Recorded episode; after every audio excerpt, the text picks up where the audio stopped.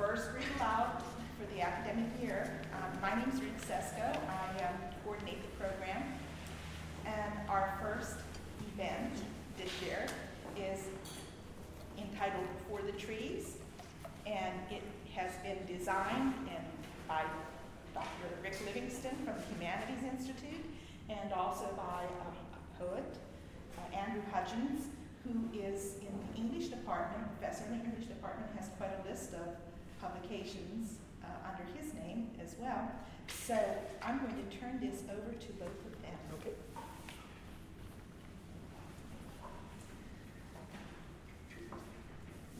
On the last day of the world, I would want to plant a tree. What for? Not for the fruit. The tree that bears the fruit is not the one that was planted.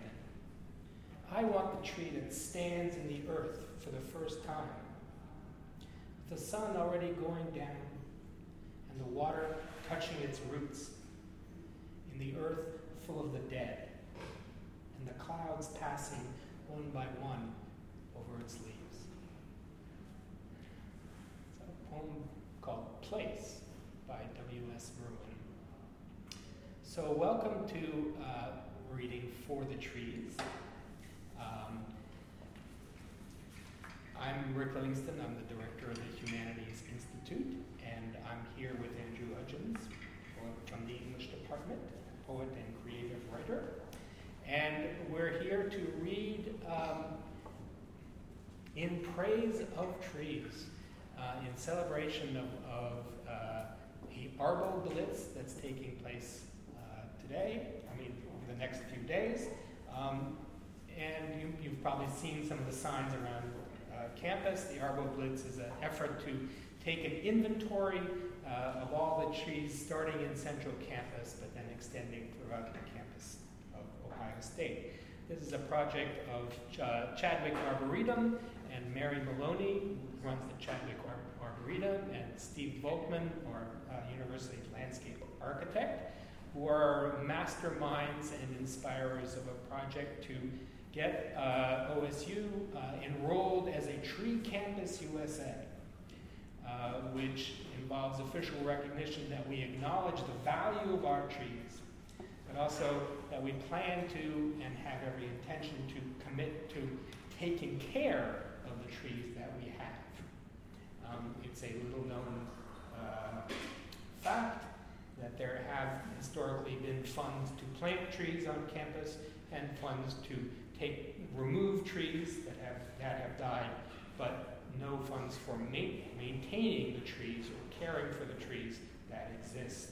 Um, now, as Buckeyes, As, as a campus named for a tree, you wouldn't think that we needed to be reminded of the need to take care of our trees, but it seems that mostly we take them for granted. So it's a nice opportunity to, to um, be reminded of what it is that we owe trees, what they give to us, and maybe to give, uh, to give back some. There are some volunteer opportunities on uh, Friday and Saturday to help out with the tree inventory, and Steve and Mary will be able to tell you that. Um, the Tree Campus uh, uh, U S A program is, is uh, or that initiative is part of the um, O S U Master Plan, which is planned for fifty years what, what's going to happen to our campus. And, and the master plan calls for getting back to what has been our historic tree cover, that is, the amount of trees that we had somewhere around the beginnings of, of the university, which will be a, a challenge and a task. But um, when I heard at Arbor Day um, this task announced, Mary leapt up and said, we're, we're going to make it. So what is that, one hundred thousand trees we have to plant? We have quite a few. We want to have one for every student on campus. So a tree for every student. That's something to show. Um, something to shoot for. So um, for the trees, there's a, a, an old saying that it's it's uh, sometimes hard to see the forest for the trees. Um, we're hoping that, that in some of the poems that I'm going to read, some of the poems that Andrew is going to read, um, maybe we can catch a glimpse of the forest uh, For the Trees.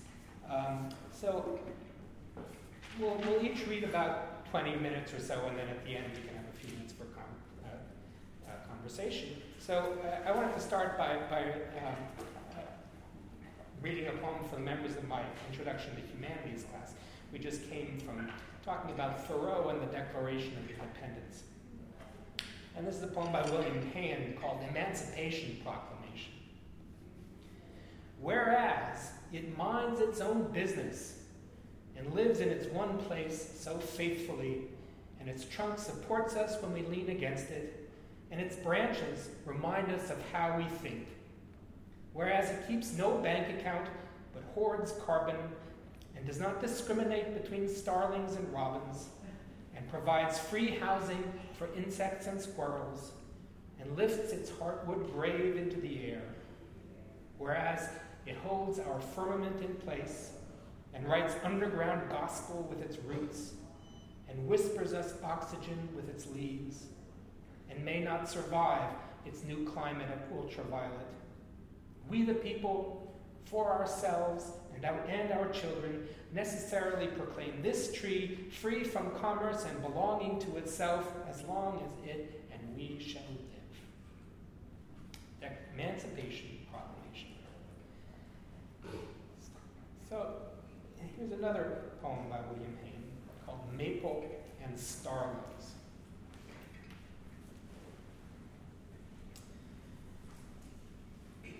Over my head, a maple fills with starlings against the evening sky. I won't move. I won't speak. The maple will hold them as long as it does. In a few seconds, the maple rising above me blossomed with starlings, darker than evening, darker than leaves. They flew from nowhere to here for the first time.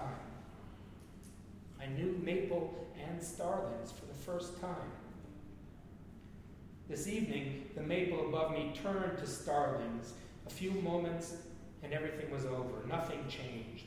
The starlings flew from nowhere, they remember. The maple stands for nothing in the evening air. How long had it been evening? As long as starlings' shadows were blowing through the maples, as long as leaves were flying. Over my head, a maple fills with evening, releases flows of starlings, or receives them wherever they came from, wherever they're going. The maple growing into the evening above me fills with starlings. For a few seconds, it's been as though I've not been here to say maple and starlings. For a few seconds, the evening has darkened with starlings. Someone has been dreaming maple, starlings, an evening, second by second being its own darkness. A maple rising in the dark air, starlings from nowhere to nowhere. A maple, starlings.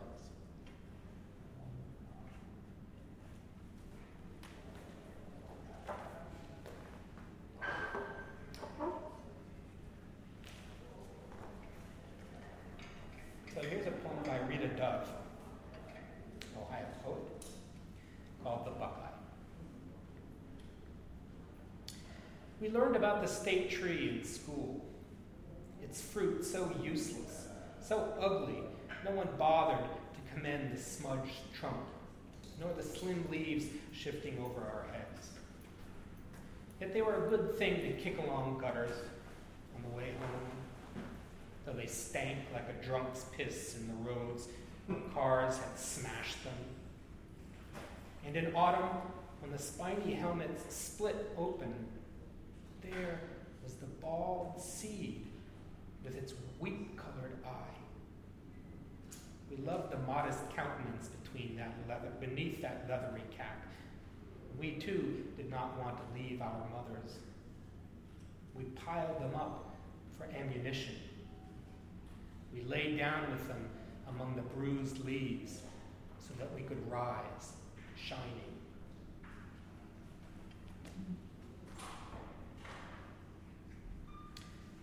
Here, another Ohio poet, Mary Oliver, the black walnut tree. My mother and I debate. We could sell the black walnut tree to the lumberman and pay off the mortgage. Likely some storm, anyway, will churn down its dark boughs, smashing the house. We talk slowly, two women trying in a difficult time to be wise. Roots in the cellar drains, I say. And she replies that the leaves are getting heavier every year and the fruit harder to gather away. But something brighter than money moves in our blood, an edge sharp and quick as a trowel that wants us to dig and sow. So we talk, but we don't do anything. That night I dreamed of my fathers out of Bohemia, filling the blue fields of fresh and generous Ohio with leaves and vines and orchards. What my mother and I both know is that we'd crawl with shame in the emptiness we'd made in our own and our father's backyard.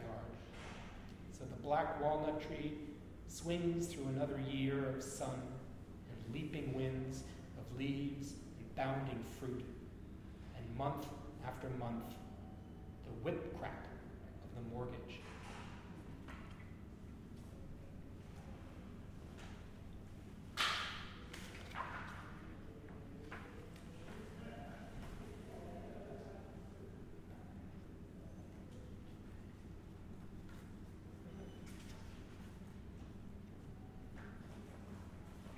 And here's James Wright, another great Ohio poet. This is a prose poem called the Sumac in Ohio. He grew up in, in Martin's Ferry and wrote a lot of poems about Martin's Ferry, so right on the Ohio. Toward the end of May, the air in southern Ohio is filling with fragrances, and I'm a long way from home. A great place lies open in the earth there in Martin's Ferry, near the river, and to this day I don't know how it came to be. Maybe the old fathers of my town, their white hair lost long since into the coal smoke and the snow, gathered in their hundreds along the hither side of the B and O railroad track, presented whatever blades and bull tongues they could spare and tore the earth open. Or maybe the gully appeared there on its own, long before the white-haired fathers came and the Ohio changed its direction and the glacier went away. But now, toward the end of May, the sumac trees on the slopes of the gully are opening their brindle buds. And suddenly, right before my eyes, the tough leaf branches turn a bewildering scarlet, just at the place where they join the bough. You can strip the long leaves away already, but the leaf branch is more thoroughly rooted into the tree than the trunk itself is into the ground. Before June begins, the sap and coal smoke and soot from wheeling steel wafted down the Ohio, but some curious gentleness in the Appalachians will gather all over the trunk. The skin will turn aside hatchets and knife blades. You cannot even carve a girl's name on the sumac. It is viciously determined to live and die alone, and you can go straight to hell.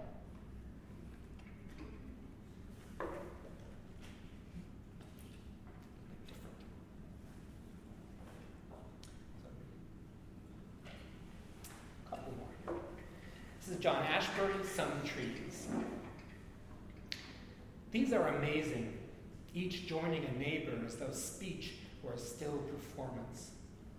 Arranging by chance to meet as far this morning from the world as agreeing with it, you and I are suddenly what the trees try to tell us we are, that their merely being there means something, that soon we may touch, love, explain, and glad not to have invented such comeliness, we are surrounded. A silence already filled with noises, a canvas on which emerges a chorus of smiles, a winter morning, placed in a puzzling fight and moving. Our days put on such reticence, these accents seem their own defense.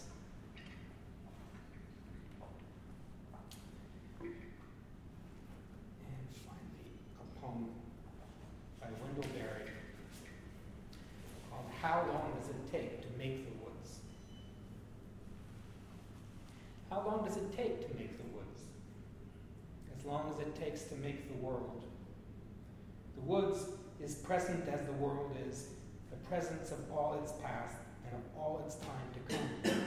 It is always finished. It is always being made, the act of its making forever greater than the act of its destruction. It is a part of eternity, and for its end and beginning, belonging to the end and beginning of all things, the beginning lost in the end, the end in the beginning. What is the way to the woods? How do you go there? By climbing up through the six days field, kept in all the body's years, the body's sorrow, weariness, and joy. By passing through the narrow gate on the far side of that field, where the pasture grass of the body's life gives way to the high, original standing of the trees. By coming into the shadow, the shadow of the grace of the straight way's ending, the shadow of the mercy of light. Why must the gate be narrow? Because you cannot pass beyond it burdened.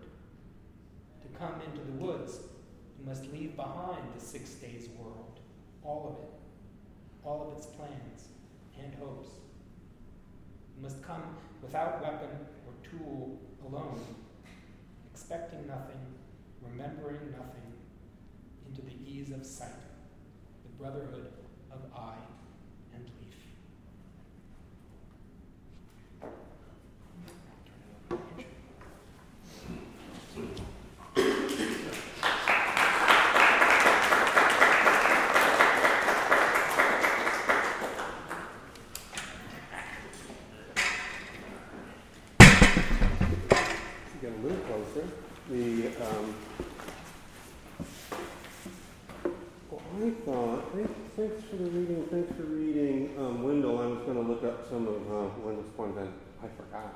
The, um, but I do have Robert Frost, Edward Thomas, Walt Whitman, and me. The, um, a descending arc. but, um, but um, I thought I'd start with a poem that I'd written for um, Arbor Day last year. I didn't think I would come up with one, but I did, and then I couldn't come anyway, and sent one of uh, our graduate students who did a very good job, I'm glad to hear. The, um, this one's called Beyond My Footfall. A footfall on the fallen leaves, my footfall. Careful, I am careful not to trouble mushrooms furled in the spongy, crumbling duff or scuffle, the softening mass muffling my steps. All night, small fowl pierced by spring, squabble toward triumphal arias. High-blooded harmonies fill a canopy full already with the almost metallic odor of chlorophyll, the blue air perfumed green field, life glow from each leaf shining new. Call it joyful, call it plentiful or prayerful, call it summer's fuel. Then the darkening fall blazes firelessly, xanthophyll like gold and copper foil, coruscant beyond my footfall, metaphor and last belief to the next unfailing regeneration faithful.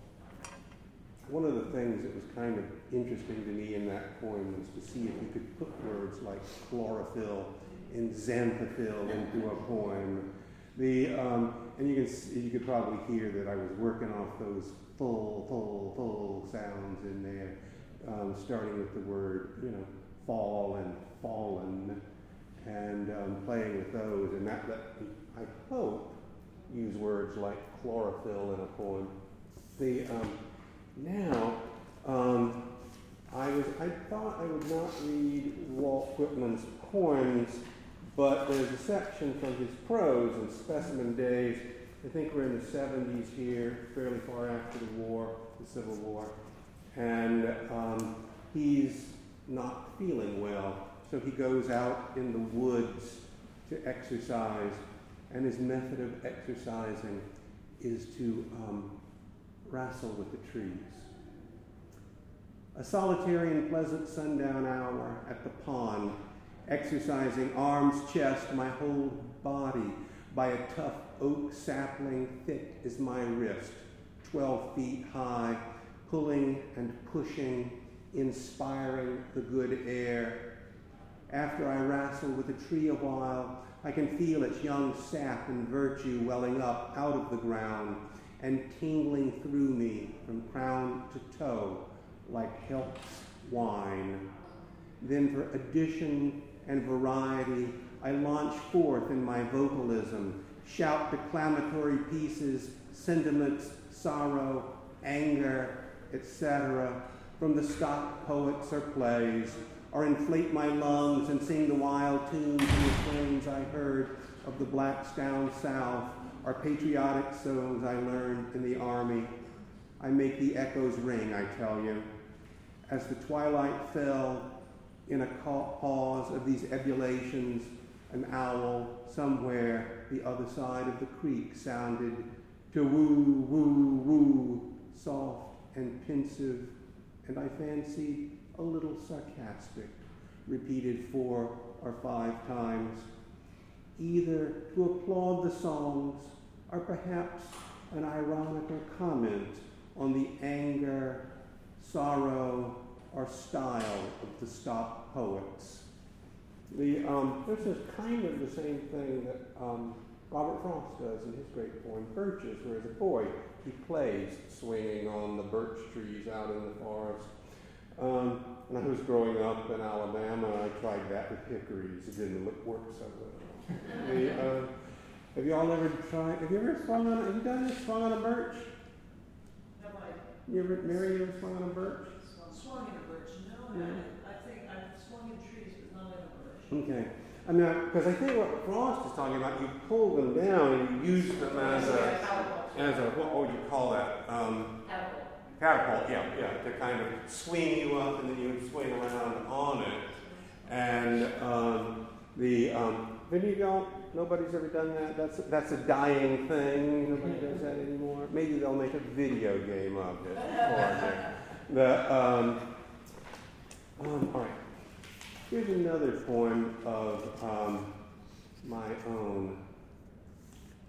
It's called Birth of a Naturalist, playing on a poem by um, James Hayne, where um, Haney's talking about Death of a Naturalist, where he sees um, the frogs spawning, and the, the, the scene is so gross that he runs from it.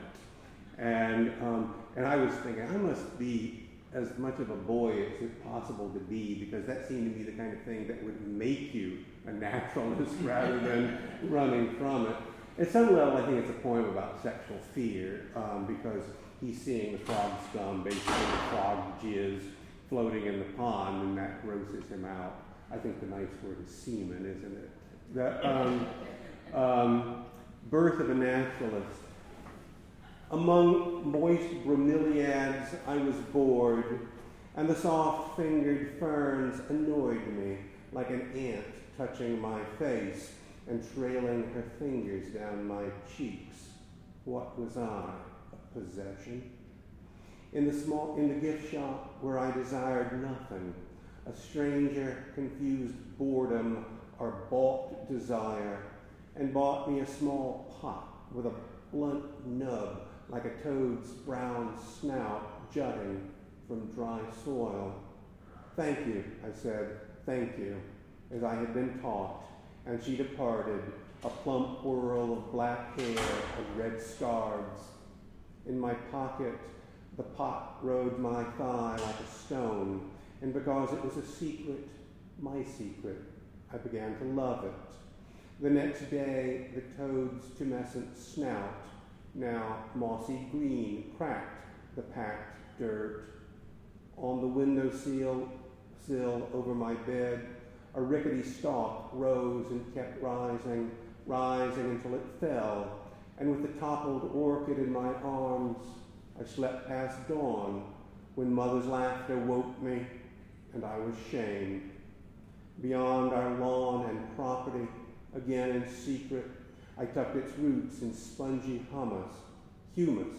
I always call that word. I always mispronounce that word. The um, spongy um, humus, where spindly and limp-leaved, it dwindled. Now, when I stretch out over its absence, the coarse vigor of its killers cushions me, and I imagine the lost orchid animating bracken, buttercup, bramble, and broadleaf dock. Morning glory overclines it all, green on green, blaring its beautiful and murderous alabaster trumpets, while twizzling vines unfurl, spin in the sun, and clutching, caress my face. One of the things, you know, when you look at a morning glory vine, and you know they're putting out those green feelers, um, and you sometimes sense that you can see them move. Um, somebody's done time lapse. A lot of people have done time lapse photography of this on YouTube, so you can actually see them coming out and grabbing the, um, the, um, the fence or whatever and crawling up. It's kind of great. Um, so anyway, that's my point about that. I want to go back to equipment again, because Um, in, again, in um, um, Specimen Days, which is basically his notebook, this is where we get those great images of him tending the Union soldiers after the war. But he goes on to his life in New Jersey, which is where that piece I just read about his wrestling with trees takes place. And um, at one point in there, he just has a little section called, and it's got it's put in boldface, and it's called "Trees I am familiar with here." And he's kept this, but he's made notes. And it reads, I think, like a poem. Trees I am familiar with here. Oaks, many kinds, one sturdy sassafras, old fellow, vital, green, willows, bushy, five feet thick at the catalpas, but I sit under every day. Persimmons, cedars, plenty. Mountain ash, tulip trees, Liriodin, Liriodin, thank you, that word. You know, I practiced that before I got here, and now I can't say it. Liriodendron um, is hickories of the magnolia family. Maples, many kinds, have seen it in Michigan, and locusts, southern Illinois, one hundred forty feet. Birches, high and eight foot thick at the dogwood. Pine, does not transplant well. Best of the elm, raised from seeds, the chestnut. Lumbermen call it yellow linden, poplar, aspen, sycamore, spruce, gum trees, both sweet and sour, hornbeam, beeches, laurel, black walnuts, holly. Just a list. Just a list, but a very pretty list. The, um,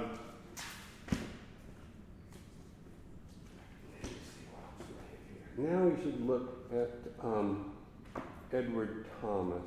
Edward Thomas was a close friend with Robert Frost, and this um, the reason I like one of one of the reasons I like Thomas is you can feel what Frost would have been like if Frost had been an Englishman when you read these poems.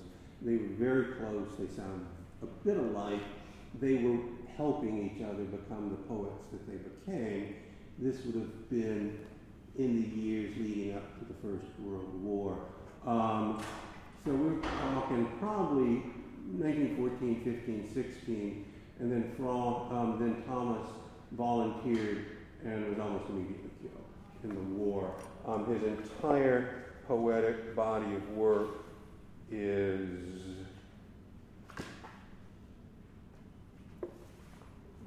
that. The um, so it's pretty small. This is a poem called Aspens. All day and night, save winter, every weather, above the inn, the smithy, and the shop, the aspens at the crossroads talk together of rain, until their last leaves fall from the top. Out of the blacksmith's cavern comes the ringing of hammer, shoe, and anvil.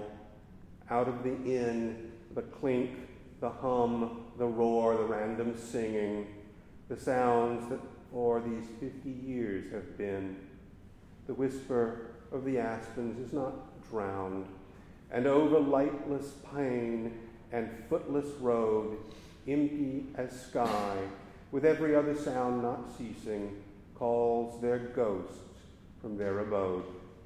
A silent smithy, a silent inn, nor fails in the bare moonlight or the thick-furred gloom, in tempest or the light of nightingales, to turn the crossroads to a ghostly room.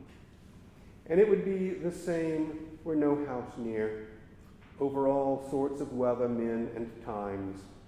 Aspens must shake their leaves, and men may hear, but need not listen more than to my rhymes. Or whatever wind blows, while they and I have leaves, we cannot other than an aspen be that ceaselessly, unreasonably grieves, or so men think who like a different tree. And there's another one. Um, this is the one about um, an ash grove, and in this one, the ash grove is half dead. The ash grove. Half of the grove stood dead, and those that yet lived made little more than the dead ones made of shade. If they led to a house long before, they had seen it fall. But they welcomed me. I was glad without cause and delay. Scarce a hundred paces under the trees was the interval, paces each sweeter than sweetest miles. But nothing at all, not even the spirits of memory and fear with restless wing, could climb down in to molest me over the wall that I passed through at either end without noticing. And now an ash grove far from these hills can bring the same tranquility in which I wander a ghost with a ghostly gladness, as if I heard a girl sing the song of the ash grove, soft as love uncrossed. And then in a crowd or in a distance, it was lost. But the moment unveiled something unwilling to die, and I had what most I desired, without search or desert or cost. Yeah.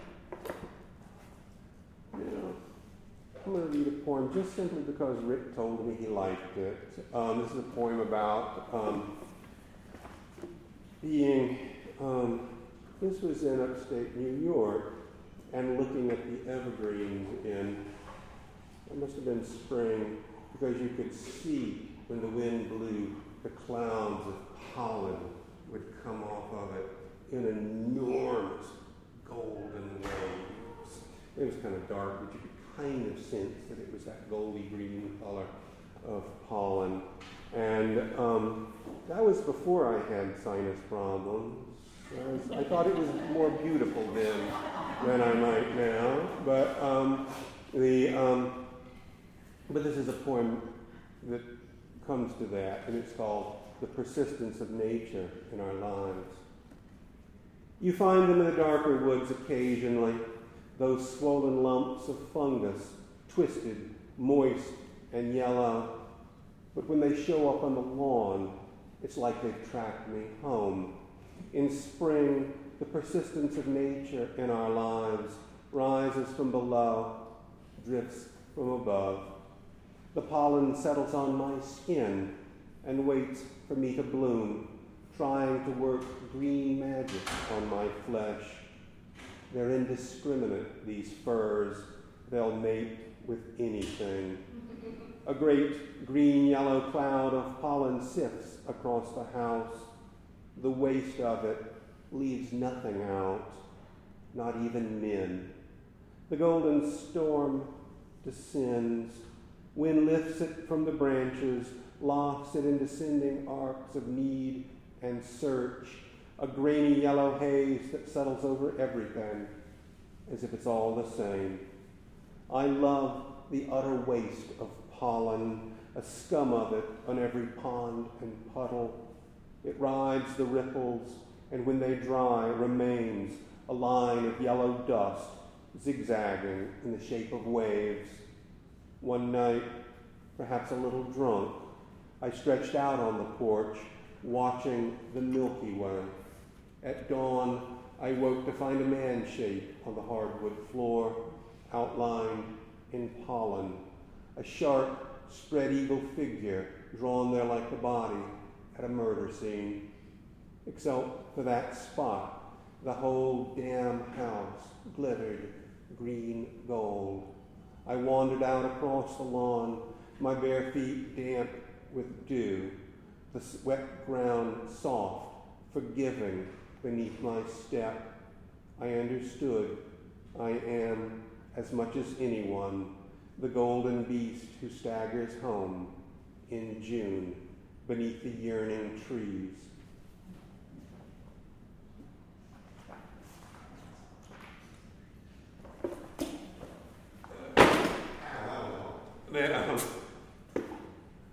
Um, have you ever seen that moment where um, a tree is packed with birds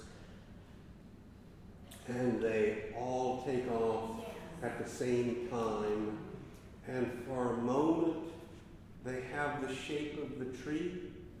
You know, they um, when the, um, the, the they kind of fill the um, what would you call that part of the tree where all the leaves are? The um, the um, yeah. and huh? Yeah. Wouldn't that be? I thought canopy had to be more than one tree. No, mm-hmm. Okay. The um, and I, I believe me, I trust you more than me on that. The um, and they all leave it at once. So the tree is here, and the birds, so they've all left at the same time, have sort of the same shape of that tree to it, and it's like a shadow, except everything has a shadow. The shadow's down here, and this one is rising up off of it. Um, it's a um, it's an interesting thing to see, and I was thinking about it, um, and anyway, came to this poem. In this case, called the chinaberry. Um, they like chinaberry is kind of a trashy tree. You hear that? The um, they have all those berries, and they come and they. They kind of kill the ground underneath it, and they leave a lot of rotting fruit. You get a bunch of nasty grackles all over the place. Nope. It's a southern tree. Y'all, not, y'all must not have it. Um, the um, yeah, there, I have a poem that I'm not going to read um, because it's, um, it gets into racial issues. But um, Elizabeth um, Eudora Welty, in one of her letters, points out that it's considered um, a trashy tree, and that you would see them in the black part of town in the south, and the white people would cut them out of their yards because um, it would kind of spring up from, when the bird would crack the seeds out of it. Is that right? They, um, so um, and so you know there's trees part of racial issues, the, um, but but anyway, here's a very different kind of a poem: the chinaberry tree.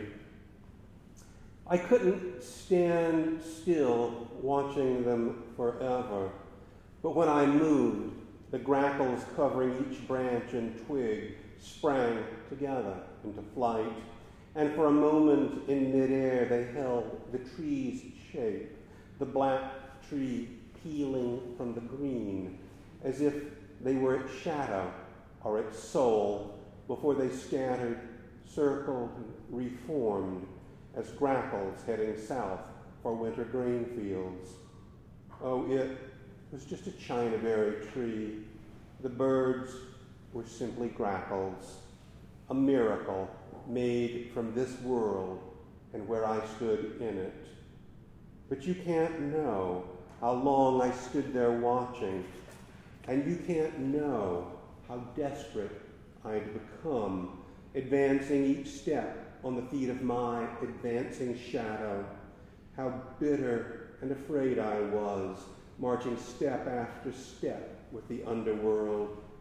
My ominous, indistinct and mirror imaging, image darkening with extreme and antic nothings, the ground I walked on in exact reversals elongated and foreshortened parodies of each foot lowering itself onto its shadow. And you can't know how I had tried to force the moment, make it happen before it happened. Not necessarily this, though this is what I saw. Blackbirds deserting the tree they had become, becoming for a moment in midair the chinaberry's shadow, for a moment after they had ceased to be the chinaberry, then scattering, meaning after meaning, birds strewn across the morning like flung gravel, until they found themselves again as grackles, found each other, found south, and headed there, while I stood before the green, abandoned tree.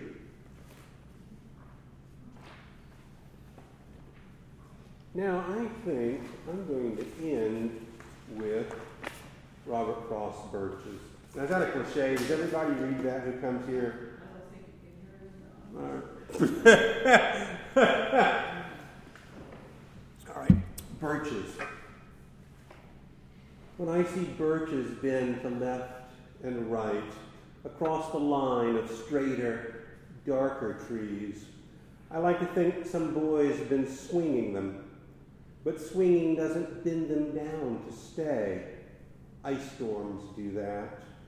Often, you must have seen them loaded with ice a sunny winter morning after a rain. They click upon themselves as the breeze rises and turn many-colored, as the air stir, cracks and crazes their enamel. Now, do you all know what crazes means? I know you know. I'm talking to these people, the youngsters. Well, youngsters, what does crazes mean? Instead of, it doesn't, in this case, mean making somebody crazy. You know, when you see enamel or something that's really old, it has little cracks in it. Like wood will do this, and you know what I'm talking about? That's called crazing. And what he's talking about here is on the trees, when the ice forms on the um, twigs of the trees and they move a little bit, it gets all those little cracks through it. Crazing. The, um, I've now expanded your vocabulary exactly one word. Did you know it already? There you go. Now you're grateful, aren't you? You're going to use this all the time. Ice crazes. What else crazes? Glaze on pottery. Glaze. I should have thought of that first. You're absolutely right. That that that great that crackle you can see on signed pottery is very sought after too. The, um, okay, now so we've got the um, we've got the ice doing that on the trees. Soon the sun's warmth makes them shed crystal shells, shattering and advan- avalanching on the snow crust. Such heaps of broken glass to sweep away. You'd think the inner dome of heaven had fallen. They were dragged to the withered bracken by the load, and they seemed not to break, though once they were bowed so long, so low for so long, they never right themselves.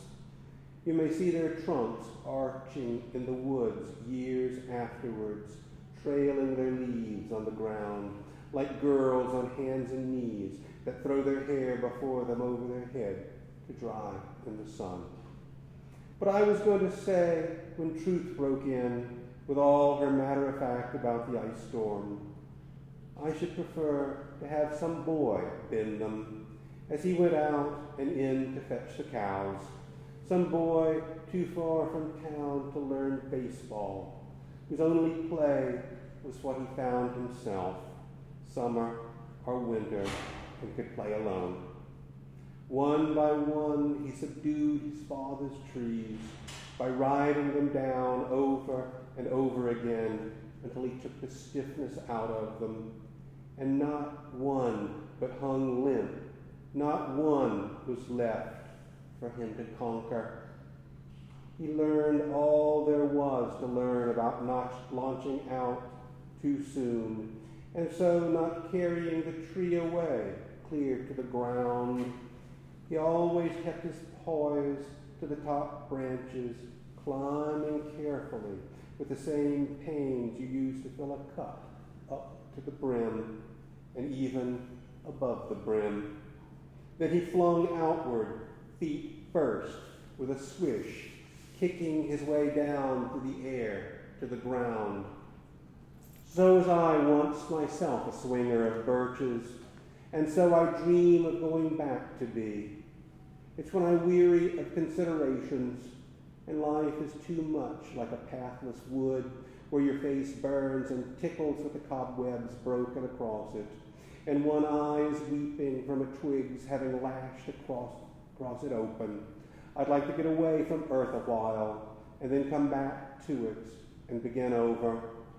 May no fate willfully misunderstand me, and half grant what I wish, and snatch me away not to return. Earth's the right place for love.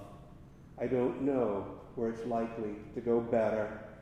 I'd like to go by climbing a birch tree and climb black branches up a snow-white trunk toward heaven, till the tree could bear no more, but dipped its top and set me down again. That would be good, both going and coming back. One could do worse than be a swinger of birches. And that's Robert Frost. Thank you all. Thank you. I have one last one to, to read. Um, it's a, it's a little bit longish, but it's it's uh, kind of reversing perspective a little bit. Um, The poem by Denise Levertov called, called A Tree Telling of Orpheus. And Orpheus is, of course, the, the patron saint of poets, and who played his lyre, his music so beautifully that all the animals were still and came around him, and the trees uprooted themselves and came to him as well. So this is how the trees respond to music. A tree telling of Orpheus. White dawn, stillness. When the rippling began, I took it for sea wind, coming to our valley with rumors of salt, of treeless horizons. But the white fog didn't stir.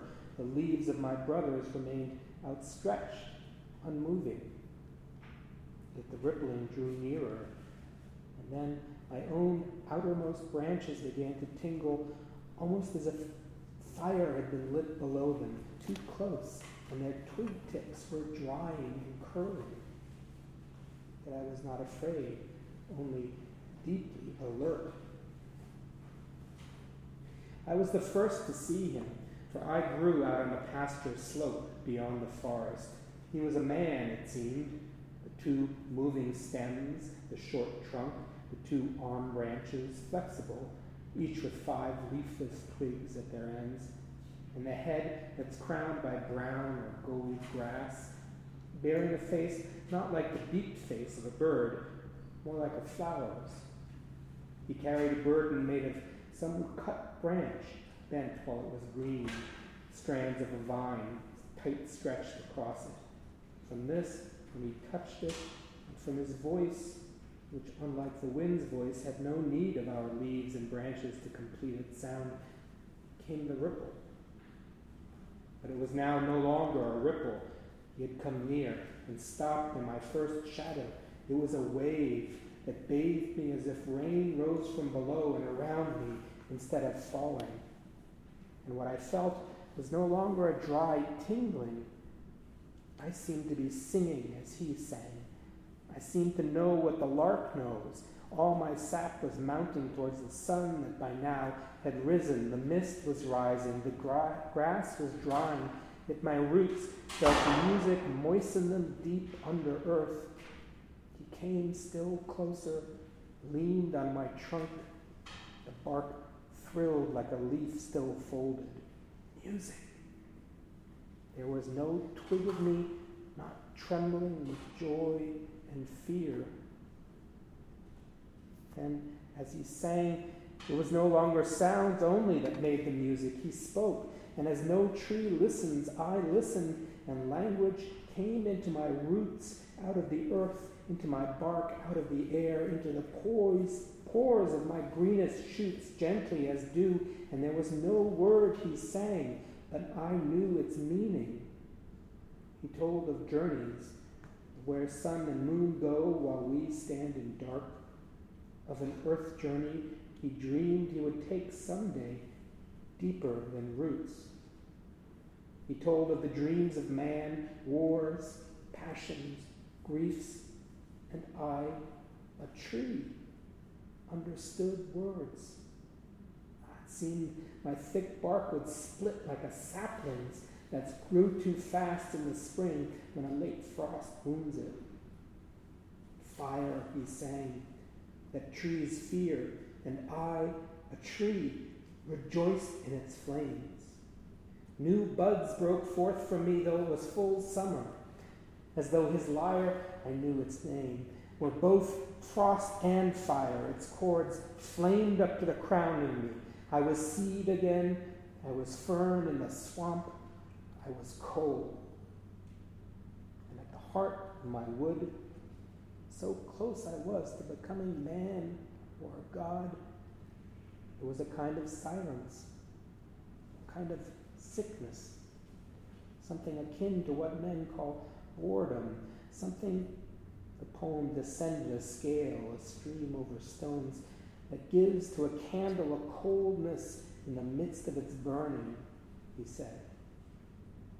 It was then, and in the blaze of his power that reached me and changed me, I thought I should fall my length, that the singer began to leave me, slowly moved from my noon shadow to open light, words leaping and dancing over his shoulders, back to me, river sweep of lyre tones becoming slowly again ripple, and I in terror, but not in doubt of what I must do, in anguish, in haste, wrenched from the earth, root after root, the soil heaving and cracking, the moss tearing asunder, and behind me the others, my brothers forgotten since dawn. In the forest, they too had heard and were pulling their roots in pain out of a thousand years' layers of dead leaves, rolling the rocks away, breaking themselves out of their depths. You would have thought we would lose the sound of the lyre, of the singing. So dreadful the storm sounds were, where there was no storm, no wind, but the rush of our branches moving, our trunks breasting the air. But the music, the music reached us. Clumsily stumbling over our own roots, rustling our leaves, in answer, we moved, we followed. All day we followed, uphill and down. We learned to dance. For he would stop where the ground was flat, and words, he said, taught us to leap and to wind in and out around one another in figures, the lyre's measure designed. The singer laughed till he wept to see us. He was so glad. At sunset, we came to this place I stand in, this knoll with its ancient grove that was bare grass then. In the last light of that day, his song became farewell. He stilled our longing. He sang our sun-dried roots back into earth, watered them, all-night rain of music, so quiet we could almost not hear it in the moonless dark. By dawn he was gone. We have stood here since in our new life. We have waited. He does not return.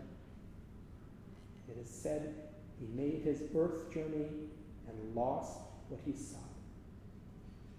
It is said they felled him and cut up his limbs for firewood. And it is said his head still sang and was swept out to sea singing. Perhaps he will not return. But what we have lived comes back to us. We see more. We feel, as our wings increase, something that lifts our branches, that stretches our furthest leaf tips further. The wind, the birds, do not sound poorer, but clearer, recalling our agony and the way we danced. The music,